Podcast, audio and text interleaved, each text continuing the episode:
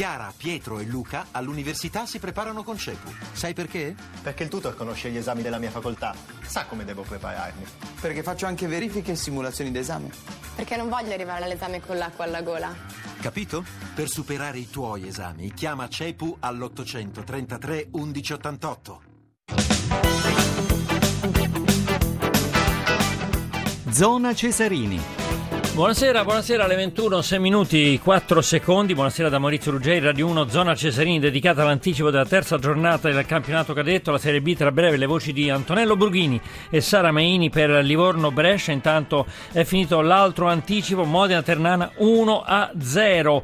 Poi parleremo ancora del calcio, la Serie A, i due anticipi domani, Udinese-Empoli alle 18 e Milan-Palermo alle 20:45. Poi parleremo anche di tutta la giornata della Serie A e poi infine il commento della partita Livorno-Brescia con un nostro ospite.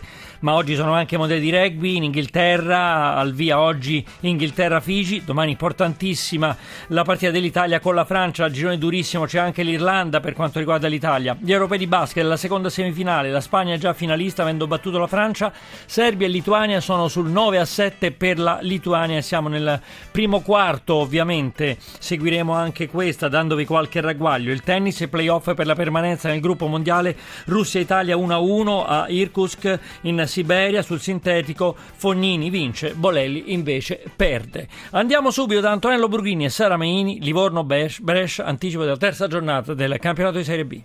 Livorno micidiale dunque sulle ripartenze, ancora Brescia però in possesso di palla con Geico che si fa fermare proprio sulla tre quarti, in qualche modo i suoi compagni di squadra recuperano il pallone, Martinelli che serve sulla sinistra e ancora Embalo, lato corto dell'area di rigore Embalo, il sinistro a rientrare, il copritesta e il gol, il vantaggio del Brescia, molto bello l'assist di Embalo e il colpo di testa ci è sembrato proprio di Geico, dunque cambia il parziale qui allo stadio di Armando Picchi, Brescia in vantaggio al 16° minuto con Geico, molto bella l'azione della formazione di Brescia, la formazione di Boscaia, avevamo detto in netta crescita, c'è stata un'apertura sulla sinistra per Embalo che si è portato qualche metro in avanti con il sinistro, ha effettuato un cross pennellato molto bello di sinistro a rientrare sulla testa di Geico, l'attaccante spagnolo che dal limite dell'area piccola, dunque da non più di 5 metri e mezzo, ha colpito indisturbato e ha perso la palla nell'angolo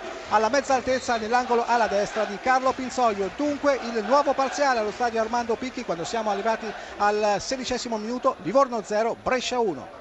E in effetti pochissimi pericoli dalle parti di Minelli, portiere del Brescia, dicevamo dei circa 50 tifosi del Brescia sistemati nella curva alla nostra destra, sono molti di più naturalmente i tifosi del Livorno, parliamo di circa 6.000 spettatori, due tifoserie divise da una fortissima e accesa rivalità, due tifoserie, lo ricordiamo, divise anche dalla politica, in passato ci sono state purtroppo anche parecchie risse. Ancora Livorno, il tentativo da fuori e lo splendido gol del Livorno, c'è il pareggio della formazione toscana al 32° minuto, ci è sembrato Fedato l'autore del gol, uno splendido destro da oltre 25 metri, ha preso la mira il numero 19 del Livorno, ha guardato il portiere, ha scaricato un destro potentissimo che praticamente si è infilato all'incrocio dei pali alla sinistra di Stefano Minelli, questo un grandissimo gol, ristabilita dunque la parità allo stadio Armando Picchi, siamo al 33° minuto, Livorno 1, Brescia 1, 46 minuti qui allo stadio di Livorno, Livorno 1, Brescia 1, Geico per il vantaggio del Brescia al 16° minuto, quindi il pareggio molto bello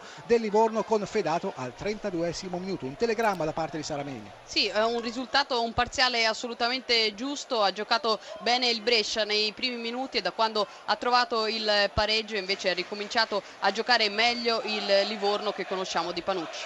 Grazie, linea Maurizio Ruggeri. Grazie a Brughini e Meini. Adesso noi ci trasferiamo nella categoria maggiore, la Serie A. Lo facciamo con Stefano Ceri, inviato dalla Gazzetta dello Sport. Buonasera Stefano. Buonasera a voi gli ascoltatori. Domani subito due anticipi, Udinese-Empoli alle 18, Milan-Palermo alle 20:45, Milan che non può sbagliare per non ricopiare forse il campionato dell'altro anno. Sì, anche se insomma parlare di ultima spiaggia eccessiva, però... No, non era l'ultima spiaggia, certo, però insomma poi i punti diventano tanti. Certo, la partenza insomma non è stata esaltante, anche perché poi insomma la vittoria con l'Empoli insomma è arrivata al termine della partita giocata male, ci sono state sconfitte con Fiorentina e nel derby, insomma il Milan è chiamato a dare segni di vita o a fare risultato sicuramente, ma anche insomma a far vedere un gioco all'altezza della situazione, anche se sotto questo punto di vista il derby insomma è andato un pochino meglio rispetto alle prime due partite. Certo. Poi c'è un Udinese-Empoli, Udinese a 3 punti, Empoli 1 punto, Udinese che insomma deve ritrovare un po' il ritmo degli anni migliori forse. Sì, l'Udinese era partita molto bene con la vittoria sorpresa a Torino sul campo della Juve e poi invece insomma sono arrivate 2 sconfitte, una in casa con il Palermo e poi l'altra a Roma con la Lazio.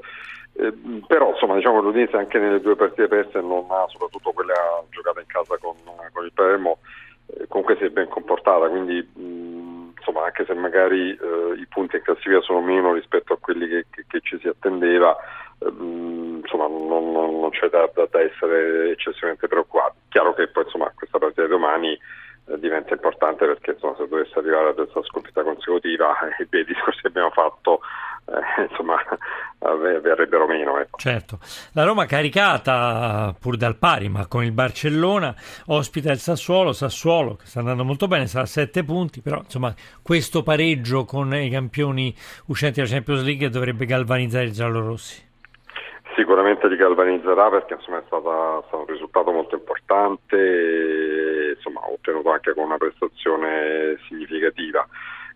È un turno che per la Roma può essere favorevole, anche se Sassuolo sicuramente non è una squadra facile da affrontare, però insomma diciamo che nel gruppo di testa la classifica deve ancora delinearsi in Serie A, però diciamo che nel gruppone di testa Inter e Roma sembrano in questo momento, diciamo, le squadre che sono messe meglio, e l'Inter giocherà sul campo del Chievo, che è la seconda in classifica, sì, ma tra l'altro poi insomma in questo turno si affronteranno tra di loro 6 delle prime 7 squadre della classifica. Sì, Sampdoria-Torino, per Torino-Sandoria. C'è Sampdoria-Torino, sì. Roma-Sassuolo, perché anche il Sassuolo ha 7 punti come la Roma.